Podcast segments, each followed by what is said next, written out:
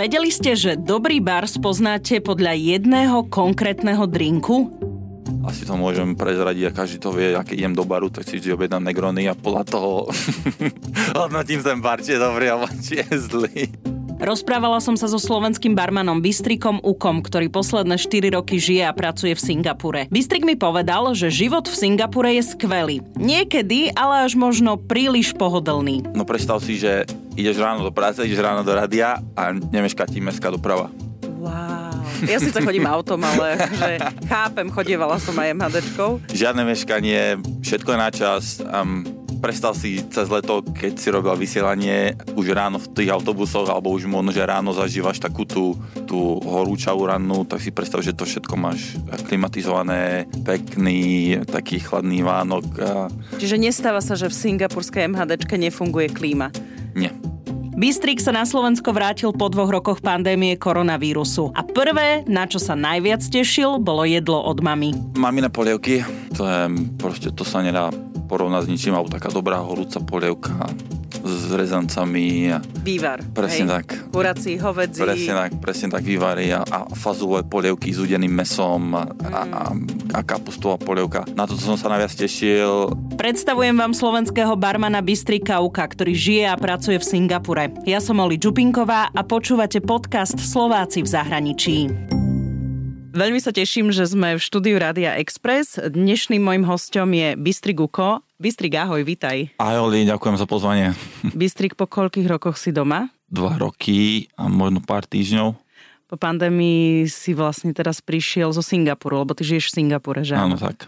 Ty pracuješ ako barman. Kde teraz pracuješ? V Singapure, už som to naznačila, ale že kde presne? Pracujem v jednom hoteli 5 hviezdičkovom, dalo by sa povedať. Volá sa Shangri-La Hotel. A je to celkom známa eh, hotelová sieť. A už je to štvrtý rok. 4 roky si v Singapure? 4 roky v Singapúre. Čiže cieľene, alebo teda priamo za tou prácou si išiel tam, alebo sa to nejak tak vyvíjalo? Um, ja keď som odchádzal z Londýna v roku 2017, tak um, ja som pôvodne mal ísť, alebo bolo to už štádiu riešenia Amerika, západ, východné pobrežie, ale ako to tak väčšinou chodí v živote, e, príležitosti prichádzajú, keď ich vôbec nevyhľadávaš, alebo keď vôbec po nich nejako netúžiš, alebo nerobíš energiu kvôli ním. A prišla ponuka zo Singapuru a bola veľmi konkrétna a veľmi taká priamočiara. O Singapure sa hovorí, že je to jedna z tých takých najlepších krajín pre život. Ja som robila rozhovory s pár ľuďmi, ktorí žijú v Singapure a pochvaľovali si, hovorili, že áno, tak sa pýtam aj teba, že ako sa žije v Singapure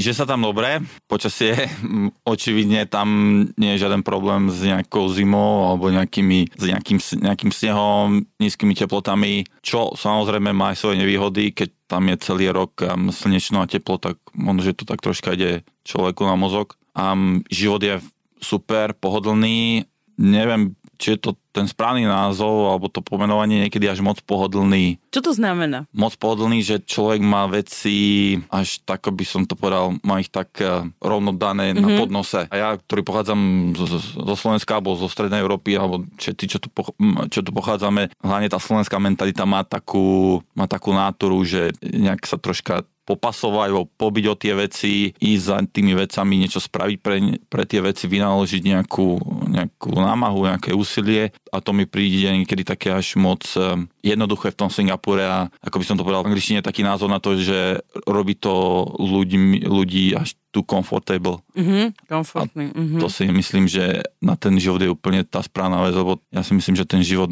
mal by byť o tých challenges, o tých výzvach, o tých prekážkach. No a keď sa bavíme o tom komforte, a, a asi sa teraz bavíme o možno takom bežnom živote, nie teraz Aj. konkrétne pracovnom, tak čo to znamená? Dobrá infraštruktúra, alebo ja neviem, nejaké obchodné siete, alebo to bývanie? Dobrá infraštruktúra, no predstav si, že ideš ráno do práce, ideš ráno do radia a nemešká ti mestská doprava. Wow. Ja síce chodím autom, ale že chápem, chodievala som aj MHDčkou. Um, žiadne meškanie, všetko je na čas. Um, prestal si cez leto, keď si robil vysielanie už ráno v tých autobusoch, alebo už možno, že ráno zažívaš takú tú, tú horúčavú rannú, tak si predstav, že to všetko máš klimatizované, pekný, taký chladný Vánok. Čiže nestáva sa, že v singapurskej MHDčke nefunguje klíma? Nie, nezažil som. Vieš čo, tak ale keď už sa tak o tom bavíme, o tom komforte, tak nedajú ti aj rannú kávu rovno v tej mliečke? to by už som si povedala, wow. rannú kávu zatiaľ nie, ale predstav si, ideš na nákup, neviem, možno, že jazdíš bicykel alebo čo, ideš, odstavíš bicykel pri obchode, pri Kauflande alebo kde a nemusíš si zamknúť ten bicykel. Mm, len ho tam tak nechám, idem presne, si nakúpiť, vrátim tak, sa a presne tak. nič mi nehrozí. Ten bicykel tam stále bude je to tou mentalitou, že? Je to tou mentalitou, je to mm, strašne taký, prvých 6 mesiacov si pamätám, prišiel som z Londýna, ktorý je taký veľký metropol, také kozmopolitné mesto, kde je veľa kultúr, národov a naraz prídeš do takého to niečoho, kde, ok, nie je to také veľké, ale prídeš niekam, kde to odrazu to všetko funguje, všetko má svoj poriadok, všetko je nalinajkované, ľudia poslúchajú, alebo ľudia proste followujú tie príkazy, tak ja, Alica v krajine zázrakov. No super. No dobre, to sú obchody, MHDčka, tie také ranné kaviarne, raňajky, to asi tiež funguje. To funguje, um, neviem v, do akej miery je to tu v Európe známe, alebo Slovákom je to tuto známe. Um, Singapur je strašne taká, by som povedal, taká kultúrna zvyklosť, um, ktorá je veľmi spojená s jedením a pitím. Ono sa to volá, že hawker centers. Um, sú to také, ako by som to povedal, také stánky s jedlom a s pitím, ktoré sú situované do takého jedného dvora alebo do takého jedného bloku ktoré sú väčšinou umiestnené v obytných častiach alebo sú pri nejakých turistických atrakciách alebo možno, že pri nejakých výpadovkách z, z hlavných ciest a to hlavne tvorí tú kultúru tých domácich, kde oni sa chodia stravovať, kde chodia aj proste iba na tú kávu alebo na juice cukrovej trstiny, na kokosovú vodu, kde si proste sadnú a vykecávajú, sedia tam celé dni, trávia tam obedy, majú tam svoje siesty. Je to také Komunitné? Také komunitné, presne tak, také mm. komunitné. Aj ty tak chodíš, že keď máš nejakú, kde bývaš, tak nejakú takúto um, časť? Chodím, chodím, ale nie tak často, aj kvôli práci, aj možno, že aj to, že ja veľa času trávim buď na bicykli, alebo chodím do gymu, takže, takže tak, ale niekedy akože keď človek hľadá niečo úplne nesiledné, jednoduché, komfortné, kde proste vie, že nemusí ani tam sa nejako špeciálne obliec, kde proste ideš tam v žabkách a mm-hmm. v tielku, v šortkách, nikto na teba nejako nezazerá, nic sa nemusí sa ty nejako cítiť, že neviem, si niek- niečo extra, alebo niekto iný, niečo iné, proste ideš tam a pohodlne. Keď hovoríš, že bicykluješ, teda predpokladám, že cyklotrasy v meste úplne pohodička, či? No, to či? je taká... Je to taká citlivá téma ako aj u nás? Um, by... Ne, neviem, nejazdil som tu na Slovensku, neviem to potvrdiť, ale keby som to mal potvrdiť napríklad tam s Londýnom, Amsterdam, Kodaň, tak to sa nedá porovnať. Ten, čo sa týka týchto cyklistických chodníčkov a cyklotrás, tak tam je to troška, by som povedal, že to tak pokulháva, alebo že to tak mm-hmm. troška chybuje. Že ešte musia aj oni popracovať na musia oni, musia aj oni popracovať. E, ide to hore, ale tým, že alebo zdvíha sa úroveň toho, ale tým, že Singapur je vlastne taký malý ostrov, je tam veľký problém s tým miestom a s tými všetkými cyklotrasmi a chodničkami, aj pre peších, aj obyčajné cesty pre automobily, takže je to také troška, no. Ale mám pocit, že s tým bojujú, lebo keď to porovnám, keď som prišiel pre 4 rokmi a teraz, tak cyklistov pribúda viacej a viacej v Singapúre, mm. to viem definitívne povedať. Vždy sa rada pýtam ľudí, ktorí žijú v zahraničí, že čo sa im tak najviac páči z tej krajiny, v ktorej žijú a čo by možno priniesli na Slovensko, alebo naopak. Asi ten poriadok tých ľudí, alebo to, že mm. proste keď je niečo dané, tak proste nebudem o tom nejako diskutovať, alebo nebudem to nejako, ako by som to challengeovať, alebo vyvolávať. Myslíš, že ako také možno aj to také dodržiavanie pravidiel? Alebo dodržiavanie že keď, keď niečo platí, alebo je dané? Keď niečo, keď niečo platí, tak proste to nikto sa ne, neopováži kvôli tomu nejako ísť proti. A keby aj išiel, tak sú tam na to rôzne prostriedky, mm-hmm. ktoré to hneď kontrolujú. A... a naopak možno zo Slovenska do Singapuru? Čapované pivo. Nie je v Singapure? nie je také dobré ako... Nie, nie ako nech si hovorí, kto chce, čo chce, najlepšie pivo máme na Slovensku. Najlepšie pivo na Slovensku. Aj Česku? Lebo vieš, teraz myslíš, že Česi uh, do toho mohli obuť. Ja, OK, na obranu, na obranu musím povedať, včera som si kúpil Radegast uh, Ratar, lebo počúvam chlapcov um, zo Zapa, um, nehania mi hokejových bastardov. Áno. A počúvam ich Inak dosť... toto je jeden kolega z No, nich. počúvam ich, počúvam ich dosť často a včera som konečne našiel ten Rega z Ratára, som si to kúpil a som bol veľmi prekvapený, to fakt super. Sledujem tvoj Instagram a mne sa veľmi páčilo, ako si, keď si prišiel po tých dvoch rokoch domov teraz, tak eh, si zdieľal eh, maminu kuchyňu Áno, áno, áno. a teda aj to jedlo. Na čo si sa najviac tešil? A mamine polievky, to je proste, to sa nedá porovnať s ničím, alebo taká dobrá horúca polievka s rezancami a Vývar. presne hej? tak. Kurací, hovedzí. Presne tak, presne tak vyvarí a, a fazulové polievky s udeným mesom a, a, a, a kapustová polievka. Na toto som sa najviac tešil. Mamina výborne pečie. Musím povedať, že mm, jej sviečková je super meso na aký spôsob. Proste to človek, a myslím si, že ty sama to nejak vieš to povedať takisto. Proste človek, keď príde domov alebo ochutná to jedlo od mami, tak to proste nejako chutí inak a to je, je to proste super. Ty varíš? Varím.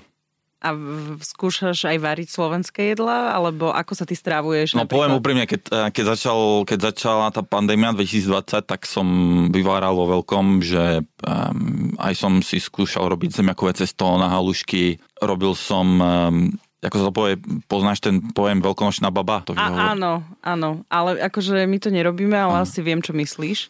To je také, no hlavne na veľkú noc sa to robí z Áno. vajec, z udeného mesa. Áno, a áno, taká, áno, áno. ono sa to tak nadýchne to a potom sa to je Áno, áno. s, neviem, s uhorkami zavaranými alebo s nejakou cviklou. To som skúšal robiť, um, potom som skúšal robiť aj um, akože bábovky a um, piškoty domáce, takže hej, hej, skúšam. A zemiakové cesto na halušky, zemiaky, kvalita zemiakov v Singapure? No, jak ideme do tejto agronomickej stránky, Neviem, to mi teraz napadlo. Môžeme, um, vzhľadom na to, že Sing- Singapur je iba ostrov, ktorý je viac menej iba osídlený, um, nie je tam veľmi veľký priestor na, túto, na toto polnohospodárstvo alebo agrokultúru, takže zemiaky oni hlavne dovážajú z Ameriky a z Európy. A to sú také, mm, no neviem, zatiaľ to nejako moc, neviem, nie, je to, nie je to ono, aj, aj, keď sa snažím robiť, že zemiakovú kašu, varené zemiaky, Čo bolo to prvé jedlo, keď si prišiel na čo bolo, Slovensko? čo bolo prvé, keď som prišiel na Slovensko? No bol to ten domáci vývar, bol to kura, kura s rýžou. Ó, a čo, som- kompot alebo... o, E, bolo, bola em, čalamada. Áno, Po našom- čalamáda. No dobre. A čo, čo, si ešte, čo ešte si nestihol? Na čo sa ešte tešíš? Že čo by si ešte chcela, aby mamina uvarila? No viem, že e, niečo spomínal o tej sviečkovej. Mhm. A aj bravčové koleno, budem to musieť pripomenúť. Ona, že však no to spravím, spravím to. No, to uvidíme bravčové koleno. Moji kolegovia v Hemendexe Marek a Ďuro milujú bravčové Aha. tiež. Je, je to proste super, no. Je to, nie to zdravé, ale ono vo finále, čo je dobré, je zdravé, že? Takže... Tak ale raz za čas. Ale keď jasné, Takto no. prídeš slávnostne. A ty sa v Singapure máš aké rád jedlo? Ako sa ty tam stravuješ? Um, Lebo Singa- predsa len je to iná kuchyňa ako naša. musím povedať, že um, tá lokálna kuchyňa je, je veľmi ovplyvnená tými ostatnými krajinami, alebo tým, že to také multikultúrne, také je tam veľa prvkov z čínskej kuchyne, je tam veľa prvkov z malajskej a indonéskej kuchyne, ktoré sú dosť ovplyvnené mo- islamom, preto sú, pretože sú to moslimské krajiny. Singapur je takisto veľká korejská, japonská komunita, takže človek tam nájde veľa sushi, veľa sashimi, veľa korean barbecues, takisto aj tým, že tam žije veľa, ako sa to poviem, expatov, tak je tam veľké zastúpenie aj také európskej kuchyne, či už talianská, francúzska, aj talianska, takže je tam zo všetkého niečo, dalo by sa povedať. Tým, že človek žije e, v takých tropoch by sa dalo povedať, určite tam nemôžem si dávať také veci ako tu, že? Takže veľmi väčšinou dosť e, by som povedal, že zelenina, zelenina, nejaké meso, nejaký proteín, aj preto, že cvičím dosť. Veľmi, vzhľadom na to, že to je juhovýchodná Ázia, je tam veľmi veľký, veľká ponuka čerstvého ovocia, mm. tropického ovocia, ananásy, mango, ja neviem, Wow. papaja, mm, dragon fruit, ja neviem, Áno. to, takže to dosť, je to veľmi osvežujúce, je to zdravé, taký rýchly snack. Povedz mi niečo o vašom bare. Takže náš bar, um, ako volá sa Origin, situovaný v pežskom hoteli Shangri-La Singapur. Vzhľadom na to, že sme hotelový bar, alebo že sme nie je tam jediný bar, tak otvárame každý deň od 5. čož dáva veľkú výhodu nám, že začíname možno, že chodiť do práce na troška neskôršiu hodinu. Dalo by sa povedať, že ako koktejlový bar alebo hotelový bar máme veľmi široký záber na klasické drinky, pretože ja si myslím, ale aj my si myslíme, že ako host ty si nevieš vybrať z našich um, signature cocktails, tak stále by sme mali byť schopní a na veľmi vysokej úrovni spraviť tie klasické drinky, pretože to sú tie drinky, ktoré každý by každý, kto pozná, každý si ich objedná, vie, o čom sú, ako chutia, takže to, to by sme mali byť, to by sme mali byť ready execute a spraviť ich na jednotku, proste na výbornú. Máme veľmi vysokú alebo veľmi veľkú ponuku rumov, okolo 350 flaši zo 50 krajín, takže na to sa veľmi koncentrujeme alebo sústredíme rumy, drinky. Samozrejme, tým, že človek žije v takých tropoch, tak aj ja sám osobne som, sa musím povedať, že som sa veľmi naučil piť také, že highballs, gin tonics, mm-hmm. fizzy drinks. Highballs, čiže... A whisky soda, ano. whisky ginger ale. Aby gin, to vysvetlili. Gin soda a takéto, takéto veci, také jednoduché, ale proste osvežujúce, longové, longové alebo dlhé drinky. Takisto, také ľahšie. Presne tak ľahšie, nie také heavy, alebo že také heavy drinky, alebo také, ktoré vyžadujú veľa surovín. Takisto veľmi dbáme na to, že ako hotelový bar my, alebo myslím si, že ako hotelový bar musíš byť schopný tomu hostovi dať čokoľvek, pretože hotelový bar má záber na širokú škálu hostí, zákazníkov a nikdy nevieš, kto príde a každý, kto vode do hotelového baru, tak čaká, že ten hotel bude mať alebo ten bar bude mať, či už to bude čapované pivo, alebo či to bude flaškové, keď nebude čapované, tak flaškové pivo, víno, ja neviem, všetky možné spirity, aj, aj portské, aj to, tie, ktoré možno, že nejdú, všetky možné likéry, takže aj keby, že si nedá žiaden alkoholický drink, stále to môže byť či už čaj, alebo káva, alebo... Čiže ako hotelový bar by mal byť hotelový bar vlastne pripravený na každého hostia, nielen akože cieľene, že niekto príde tam na drink, ale ktokoľvek cestuje a je ubytovaný v tom hoteli. Presne tak, presne tak. tak. Eh, keď chcem dobré víno, tak aby ste mi vedeli ponúknuť. Presne mhm. tak, pretože to si myslíme si, že to vo finále vytvára ten dobrý pocit alebo dáva ten zážitok tomu hostovi a väčšinou pred tou pandemickou situáciou sa nám stávalo, že ľudia koľkokrát ako prišli do našeho hotela nechali kufre na izbe a nedišli do, do baru, pretože vedeli, že tam stretnú nás, alebo že sa, tam zase bude tá dobrá atmosféra a zase sa im vynára, vynárajú sa im tie dobré skúsenosti alebo tie dobré pocity, keď mm. tam boli naposledy. Mm, to tak ako ja, že hodím veci na izbu a idem rovno na drink. No. Áno. Nie je nič na tom zle, nie je nič na tom zle. Nie. Názov vášho baru je Origin? Áno. Je to aj z niečoho to vychádza? Origin, um, ako by som to povedal, tým, že my uh, snažíme sa fokusovať alebo snažíme dbať na to, na pôvod ingrediencií, hľadáme to, odkiaľ pochádzajú, aká je ich, um, aký je ich pôvod, odkiaľ prišli, je veľmi dôležité, aby ten, tá daná surovina alebo ten daný, tá daná ingrediencia mala nejaký príbeh, nejaký pôvod za tým. A na to veľmi dbáme, alebo to sa veľmi snažíme tým ľuďom nejako ozrejmiť, že proste e, niečo tu dávame pre vás a má to, má to nejakú, nejaký príbeh za sebou. Mm-hmm. Ako dlho už si vlastne barmanom? No, čo myslíš? Mlado. Mladá. neviem, tak 4 roky si v Singapure, viem, že si predtým bol v Londýne, tak ja neviem. Môžeme to zarátať, že som začal ako barbek v Trenčine, 17 rokov. 17 rokov, tak mlado vyzeráš. Ďaká, ďaká. tak nemusia len uh, muži dávať komplimenty ženám, vieš, môžeme aj my ženy dávať mužom kompliment, Máš že mňa hviezdičku. Čiže 17 rokov si barmanom, začínal si ako barbek v Trenčine. Z Trenčina si pokračoval kde? Do Bratislavy a potom niekam do zahraničia? V Trenčine to bola hotelová škola. To bolo to obdobie, kedy bol strašne taký výbuch alebo taký boom hotelových škôl na Slovensku. A jedna z nich bola aj v Trenčine. V Trenčine popri štúdiu už sme sa dostávali na zahraničné praxe, čiže ja som sa dostal do Grecka. Potom som odišiel na chvíľu do Rakúska, vrátil som sa do Bratislavy, do ešte bývalého paparáci. No a... To je bar, o ktorom iba počúvam, no, ja vidíš. som ho nezažila, ale sa mi chváli o ňom počúvam, veľa som, dokonca mám aj ten e, book. Áno, áno, áno. E, Barbook, čo ano, bolo paparazzi menu, som si aj čítala. Ja si dovolím tvrdiť, alebo nechám by sa povedať, že ten podnik, keby bol doteraz otvorený, alebo ten istý podnik, keby bol teraz otvorený, tak by bol plný každý deň. To malo atmosféru, to malo proste život, tam sa diali veci, bolo to Aké sex, veci sa diali? Bolo to, bolo to sexy proste, uh, bolo to na najvyššej, ako by som to povedal, profesionálnej úrovni. Musím povedať, že to bola doba, kedy ešte neboli sociálne médiá, kedy neboli smartfóny, čiže keď si naozaj niečo chcela vidieť, zažiť, tak nie, že si to preklikala na Instagrame alebo čo, ale proste si išla do toho podniku, spravila si si čas, človek sa nejako nahodil alebo nejako proste si povedala, a dneska idem do paparáci. To bol ten čas, alebo tá doba to bola, bolo to proste super.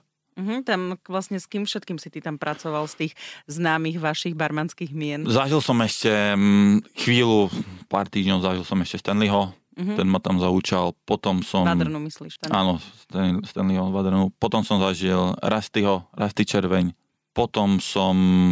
Koho ešte zažil? No, už sa to tam tak pomaly, bolo to taká doba, že sa to začalo troška lámať alebo bola to doba, bojíme sa roku 2009, uh-huh. kedy začali pomaly nasledovať, ako by som to povedal, nové koncepty do Bratislavy, alebo proste trh si pýtal na niečo iné a už sa to začalo tak viacej kúskovať, už to nebolo ako kedysi, že proste koktejlový boom sa v Bratislave sústredil na 4-5 podnikov. Uh-huh.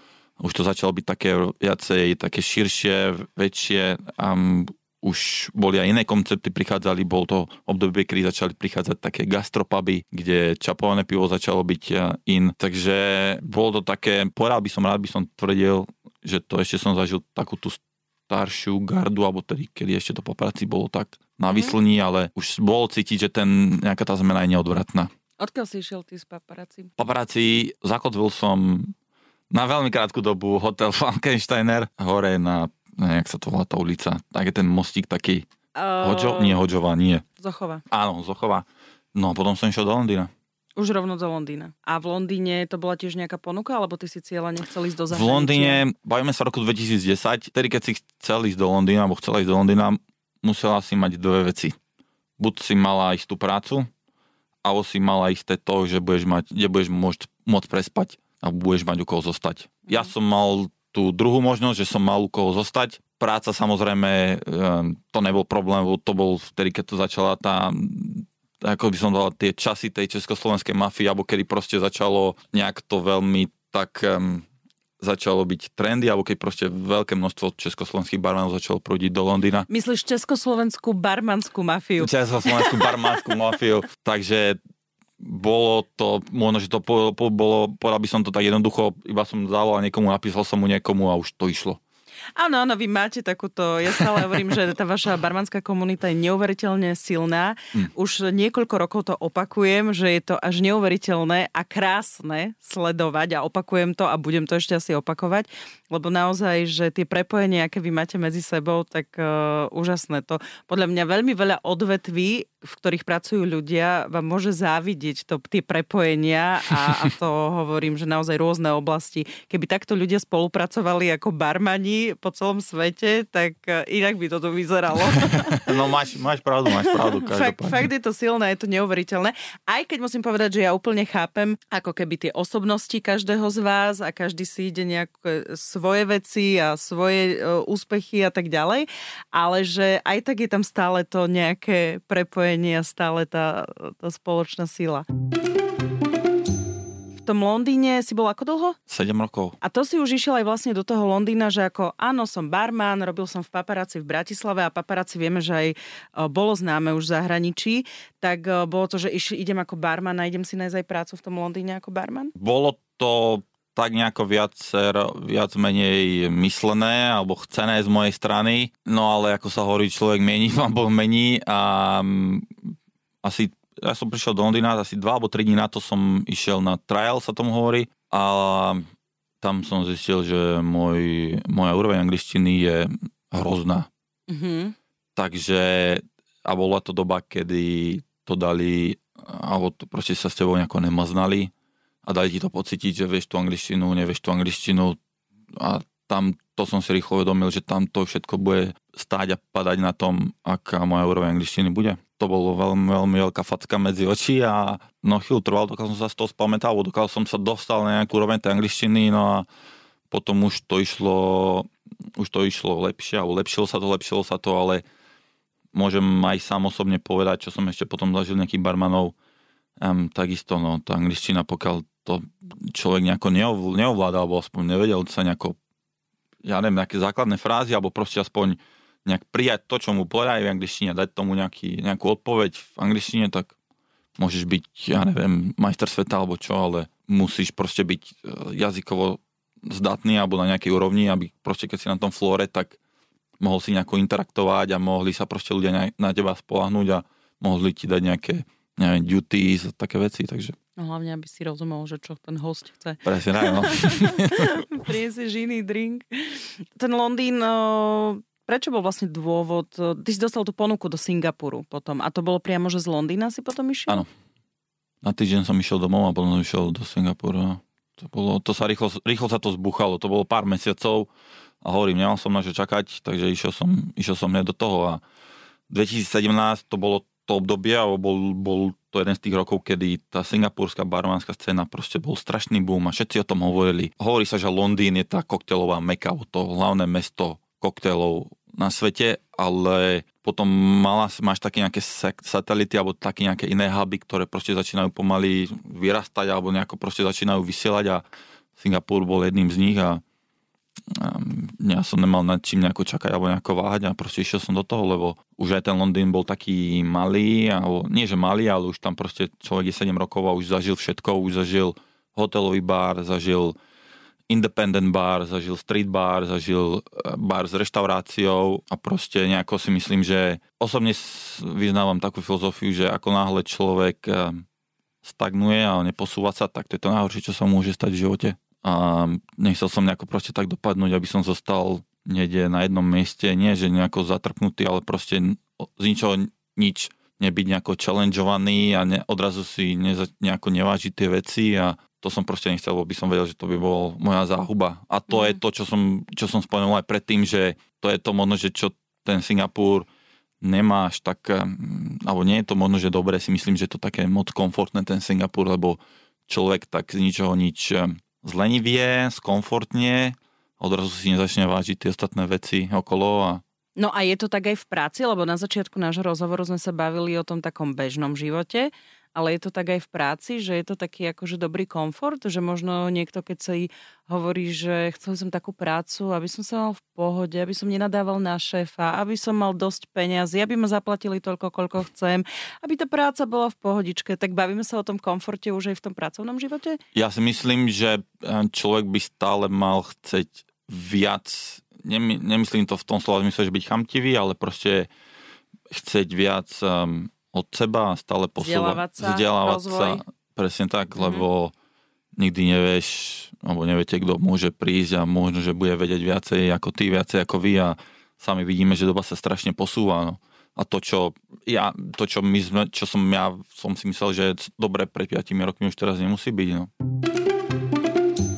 Čo pre teba znamená byť barmanom? Byť barmanom, čo to znamená pre mňa? Veľmi to bolo také, veľmi ten scén začal byť ako asi každý v tom mladšom veku, hlavne keď som mal tých 17 a začal robiť toho barbeka, že proste človek je na tých diskotékách a v noci a zažíva tu všetku tú muziku a tých DJov a proste všetky tie baby a tie miešané drinky, to vtedy boli ešte drink, e, to boli ešte časy horiacich drinkov, vieš, takže to bolo strašne také, tak uchvátený som z toho proste bol. A bolo to v tej dobe, kedy to barmanstvo je tak tak ako zostupovalo, bolo na takom, ako by som to povedal, na takej dráhe, že to išlo hore a hore na Slovensku, a asi aj, aj v Československu cel, celkovo si myslím. Takže bolo to strašne také neskutočné, bolo také farebné a roz, miešať rôzne drinky z rôznych ingrediencií, bolo to proste super a človek, keď natrafil na takých skúšenejších barmanov, alebo takých, ktorí zažili svet, robili na lodiach za oceánskych, alebo proste ako by som to povedal, pracovali v drahých baroch,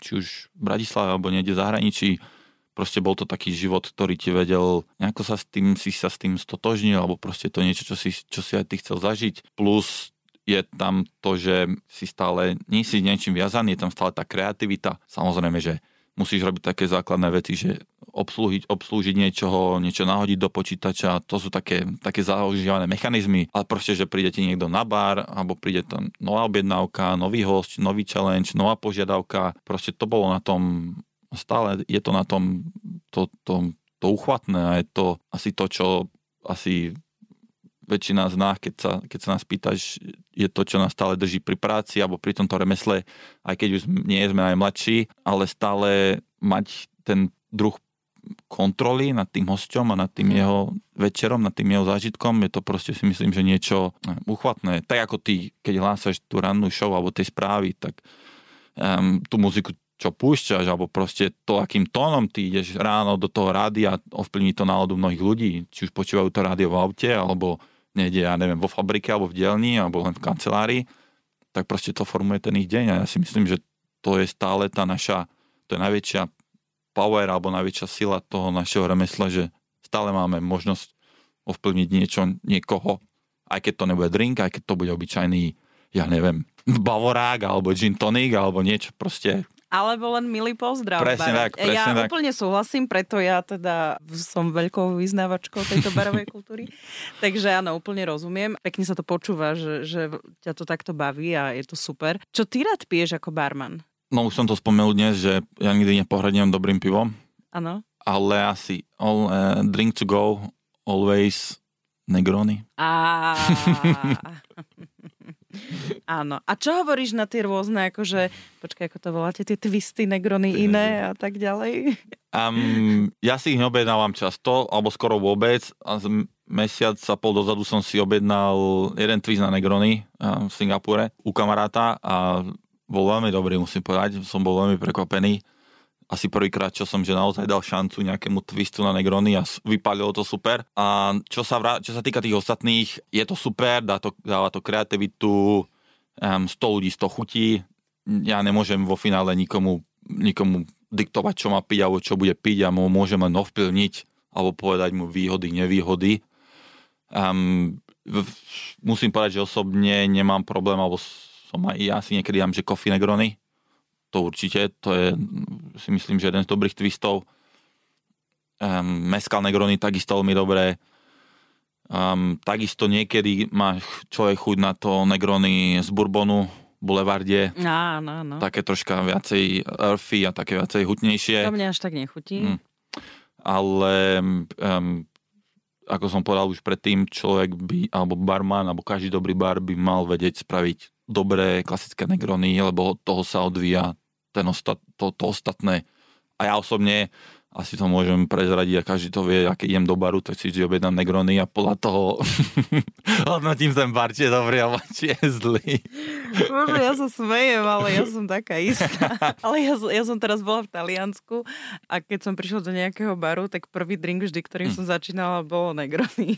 akože bola som v tých dobrých baroch, mm. ako vedela som, že určite mi namiešajú dobré koktejly, ale teda keď už som v Taliansku, no tak nedaj si to Negrony, tak bolo? som chcela vyskúšať.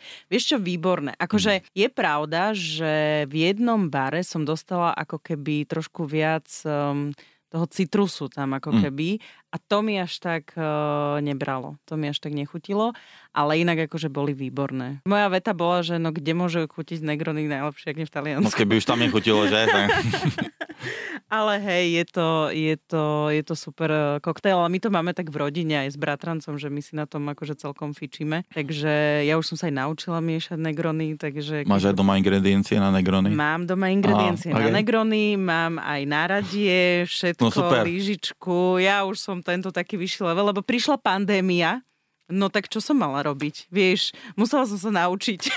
teda nie, že by som, pardon, nie, že by som teraz akože doma, že v kuse pila, ale že keď som mala chuť a bolo všetko zatvorené, tak eh, som sa naučila miešať. Ma to naučili. Tak toto je pre všetkých barmanov. Asi by sme mali spraviť výzvu pre Oli, aby nám ona teraz spravila jej negrony a budeme to hodnotiť. uh, možno na narodeniny spravím takú akciu. Budem chodiť miešať. Keď som teraz načala, vidíš tú pandémiu a ako to bolo v Singapure? Čo sa týka, tiež ste boli zatvorení, tiež ste boli doma, mali ste zavreté bary, veľa bolo aj čo sa týka toho barmanského sveta, sa riešili koktejly na doma, vo fľašiach. Ako to fungovalo u vás? Ja keď som odchádzal dva roky naspäť zo Slovenska do Singapuru, tak som odchádzal som ten posledný víkend, alebo ten víkend, kedy sa zatvárali tie hranice v Európe a v Singapure to asi začalo úplne začiatkom marca alebo v polke marca 2020.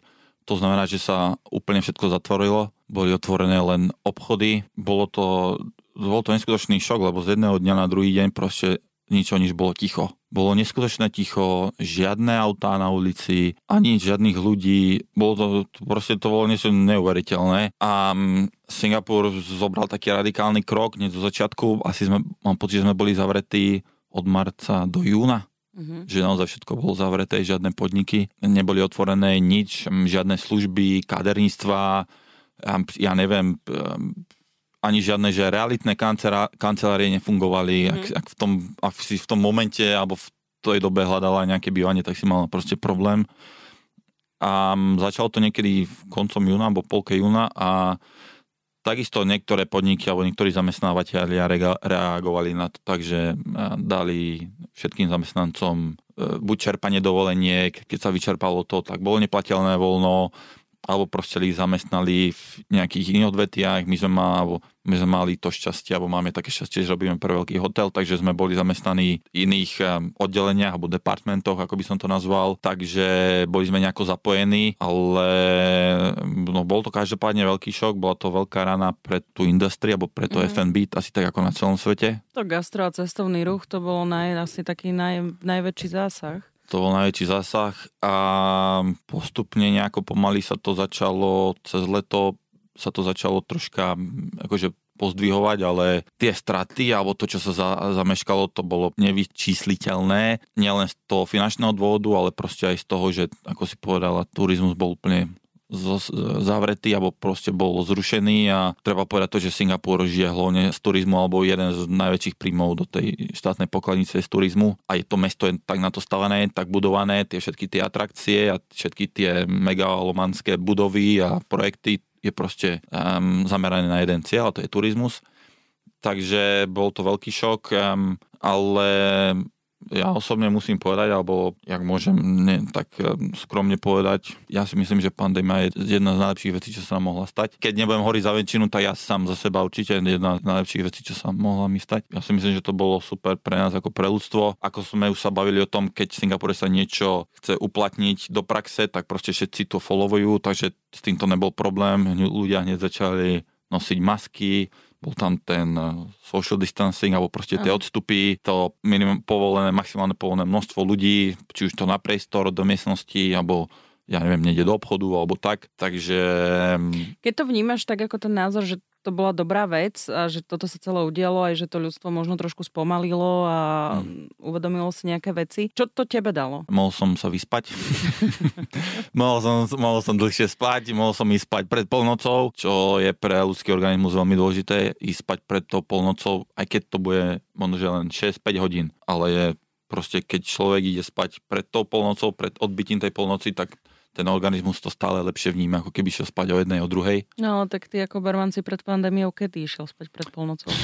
No to vôbec, to vôbec. To, aj keď som mal, že deň voľno, alebo tak, tak proste, jak má človek naučený na, ten, na tie hodiny, tak nemohol zaspať skôr než pred polnocou. Takže... Takže spánok? Spánok, mohol som začať športovať a mohol som sa začať venovať sebe, začal som čítať, mohol som sa lepšie stravovať, mohol som sa častejšie stravovať, mohol som dokončiť všetky veci, na ktoré som nemal čas predtým. A človek aj tak eh, mentálne vypol troška od tých ľudí a tak celkovo proste z toho zhonu a z toho náporu a z toho stresu, z tých uh, očakávaní, takže bolo to každopádne to, na mňa to malo len dobré účinky. Čo si čítal? Čo som čítal? Čítal som skôr takú literatúru na, ako by som to povedal, na, na confidence alebo na také celkové posilnenie mentality alebo proste mentálnej stránky človeka, zamerať sa, alebo ako sa zamerať na tie svoje ciele, ako sa proste nejako oslobodiť od negatívnych vecí, myšlienok, ľudí, proste také seba rozvíjanie. Teraz je otázka, že keď sa už voľňujú tie pandemické opatrenia a teda začíname fungovať e, aspoň šťastí, ako tak, ako pred pandémiou, takže či sa ti to darí aj udržiavať, to nastavenie, aké si mal počas možno lockdownu? Darí sa to, veľmi som prekvapený, že sa to darí udržiavať. Um, singapurská vláda odtedy, ako otvorila od tej prvej vlny pandémie, čo bolo v 2020 v tom júni, tak si uplatnila, alebo doteraz uplatňuje pravidlo zatvorenie všetkých stredisk, barov, reštaurácií, všetko sa zatvárať o 10.30, o 11 stále nejako to nikto to nechápe, alebo stále tomu nejako nevieme aj uveriť, alebo proste ne, neúplne vidíme za tým, čo oni chcú dosiahnuť. Mm-hmm. Takže my aj teraz, či je to víkend, či je to piatok, alebo či je to nejaký, ja neviem, či sú to aj svadby, alebo či je to takéto niečo, proste všetko sa musí zatvoriť alebo všetko sa musí skončiť o 10.30. Fakt, že by takýto trend začal byť, že nočný život akože sa bude končiť o pol jedenástej? Ne, ne, ja naozaj neviem, ale zase, aby som aj na tú lepšejšiu stránku išiel, bola to mnoho veľa klubov alebo diskoték, nočných klubov bolo donútených nejako zmeniť to ich chápanie alebo zmeniť ten ich koncept. Je tam veľa prípadov, že, tí, že tie podniky otvorili, sa zmenili na reštaurácie, na tematizované reštaurácie alebo proste nejaké, nejaké tematizované ako by som to povedal, priestory, miestnosti, kde sa dajú konať rôzne eventy. Mm-hmm. Samozrejme, iba do 10.30. No, lebo aj my sme mali obmedzenia, mali sme obmedzenia, keď najprv bolo zatvorené všetko, mm. potom bolo, že do 8, mm. potom bolo, že do 22. Teraz už sú do polnoci, myslím, mm. ale viem, že niektorí stále čakajú, kedy budú môcť byť otvorení do jednej, do druhej rána, ale to ešte tu Samozrejme, nie. nebudem tu, e, nebudem tu mazať e, med okolo úst, ale aj samozrejme aj v Singapore sú, sú proste tu ľudia, alebo sú prevádzky, ktoré sa snažili byť otvorené dlhšie, alebo tak proste pod e, nejakým tajným prevádzkovaním, ale samozrejme boli, či už boli pristihnutí alebo prichytení, tam sa to riešilo zavretím, pokutom pokutou a teda a teda. Ale musím, musím povedať, ako si načala na tie, tie bottled cocktails, malo to, možno, že malo to dobrý dopad na tých hostí, lebo ako začala pandémia, všetko bolo zavreté, odrazu všetky bary, všetky podniky začali rozmýšľať, ako doniesť ich drinky, alebo priniesť nejakú tú, tú, tú skúsenosť, alebo ten zážitok hosťom do domu, alebo do ich, do ich obývačky. Takže začali sa robiť tie bottle cocktail, strašne tie delivery sa teraz... Čo ste robili? Lebo ja som si aj pozerala váš Instagram a som tam e, videla aj nejaké fotky, že aj dokonca ty si fotil. Čo ste vy mali v tých fľašiach? My sme tam mali negrony čokoládové, klasické negrony, mali sme tam twist na Vesper, potom sme tam mali twist na Aviation. No aj my sme museli veľmi tuho rozmýšľať, alebo sme takisto sa museli vynájsť z toho, ale proste našli sme ingrediencie, ktoré sú možné flaškovať a podať hosťom v čo najväčšom komforte. Takže človek aj možno, že s úplným sedliackým rozumom si dá do hlavy, že nemôže človek flaškovať čerstvé džusy. Samozrejme, že to sa pokazí alebo to sa znehodnotí. Takisto si musí uvedomiť, že nie možno, že úplne je najhodnejšie flaškovať bublinkové drinky, lebo jednak sa to, sa to stratia sa tie bublinky a z, úplne to z, z, zmarí tú každú snahu a človek si, keď, pokiaľ to príde tomu hostovi na, na stôl alebo dále si to do pohára, tak z toho bude iba obyčajná voda, neperlivá, čistá, mm. znehodnotí to ten drink. Takže bolo to veľmi také, by som povedal, inovatívne obdobie Presne všetkých. A teraz mi napadlo, že vy keď ste hotelový bar, ale tak predpokladám, že aj miestni asi chodia do vášho baru, takže o tie drinky mali záujem tí vaši hostia zo Singapuru, lebo asi nie cestovateľi. Mali, no to bol samozrejme náš najväčší trh, áno. Nebol to možné nejako dopravovať alebo niečo, proste nejaký poslať to poštou alebo také niečo. Ono, ja si pamätám tie prvé mesiace v Singapure, keď si chcela niečo si objednať z internetu, tak to trvalo aj 3-4 týždne kvôli pandémie, pretože odrazu sa všetko stoplo a aj takéto rôzne zasielky trvali hodnú dobu. Bavili sme sa o komforte v práci, že sa treba challengeovať. Aj si hovoril, že v pandémii si sa teda začal viac hmm. sám sebe venovať. Tak eh, čo je ďalšia challenge? Ty si síce povedal, že nedávaš ako keby možno energiu vyhľadávania ponúk, ale že keď nejaká príde, tak vieš zareagovať. Tak akože uvažuješ aj o tom, že by si možno niekedy opustil ten Singapur, alebo... No je to momentálne taká situácia, že vďaka tomu, že prišla tá pandémia, tak som hodne, alebo veľmi som začal Mm, pozerať sa na tú duchovnú a na takú mentálnu stránku, telesnú stránku toho, toho človeka. Nielen mňa, ale celkovo človeka. A mm, postupom časom som sa veľmi našiel e, vo fitness, alebo v crossfite, alebo celkovo proste tom, ako zmeniť človeka, alebo či už po fyzickej alebo psychickej stránke k tomu lepšiemu. A ako som spomenul, áno, samozrejme, jedna z tých ciest, alebo jedna z tých možností je byť tým barmanom, ale takisto si myslím, že človek vie aj niečo spraviť pre seba. Každý deň, keď si len 30-45 minút nechá na to cvičenie alebo na nejaký proste pohyb, vie mu to niečo dať, vie to dosť zmeniť a vie mu to veľmi pomôcť do budúcna, lebo myslím si, že, alebo ja to takisto sám pociťujem, nie som najmladší, to, čo sme dávali z našeho tela preč, keď sme boli mladí, prichádza to obdobie, kedy by sme to mali vrátiť nejako späť. Čiže tomu sa chceš viac venovať? Ako Chcem sa tomu viac mm. venovať. Je to veľmi paradoxné, že tak, jak som možno, že ničil, nie že ničil e, životy ľuďom, ale proste ich opíjal tým, tým alkoholom, tam on, že teraz by som sa ich rád snažil nejako priviesť naspäť, no ale tak... Ale ja, robíš si biznis, vieš? Ale, áno, dobre, dobrý, dobrý point, ale si myslím, že takisto um, dá sa piť, dá sa piť zdravo. A s rozumom. A s rozumom, hlavne s tým rozumom. Hlavne s rozumom. Bystrik, ďakujem ti veľmi pekne za rozhovor. Ja ďakujem za pozvanie. Ja som veľmi rada, že keďže si na Slovensku po tak dlhom čase, že sme to nejako naplánovali a spáchali a že si si našiel čas a prišiel k nám do Radia Express. Ešte raz ďakujem a držím palce vo všetkom, čo budeš robiť. Ďakujem, ďakujem ti veľmi pekne za pozvanie, bolo super. No bodaj by sme mali viacej takých hostí ako ty. No. a, a napodobne. Nie, ja. ja ti ďakujem veľmi pekne. Ďakujem. Som som Oli Čupinková, ďakujem, že ste nás počúvali. Ak poznáte úspešných Slovákov a Slovenky, ktorí uspeli vo svete a doma ich nepoznáme, napíšte mi o nich na Slováci v zahraničí zavináč Express.sk.